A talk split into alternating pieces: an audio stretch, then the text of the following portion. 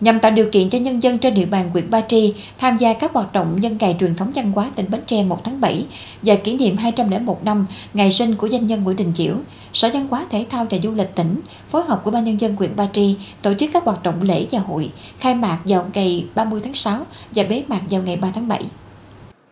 Từ năm 1992 đến nay, Ngày hội văn hóa truyền thống tỉnh Bến Tre được tổ chức định kỳ hàng năm từ ngày 30 tháng 6 đến ngày 3 tháng 7 tại di tích quốc gia đặc biệt, mộ và khu lưu niệm Nguyễn Đình Chiểu. Năm nay, ngày hội đã bước sang tuổi 31 và gắn liền với sự kiện kỷ niệm 201 năm ngày sinh danh nhân văn hóa thế giới Nguyễn Đình Chiểu 1 tháng 7 1822, 1 tháng 7 2023.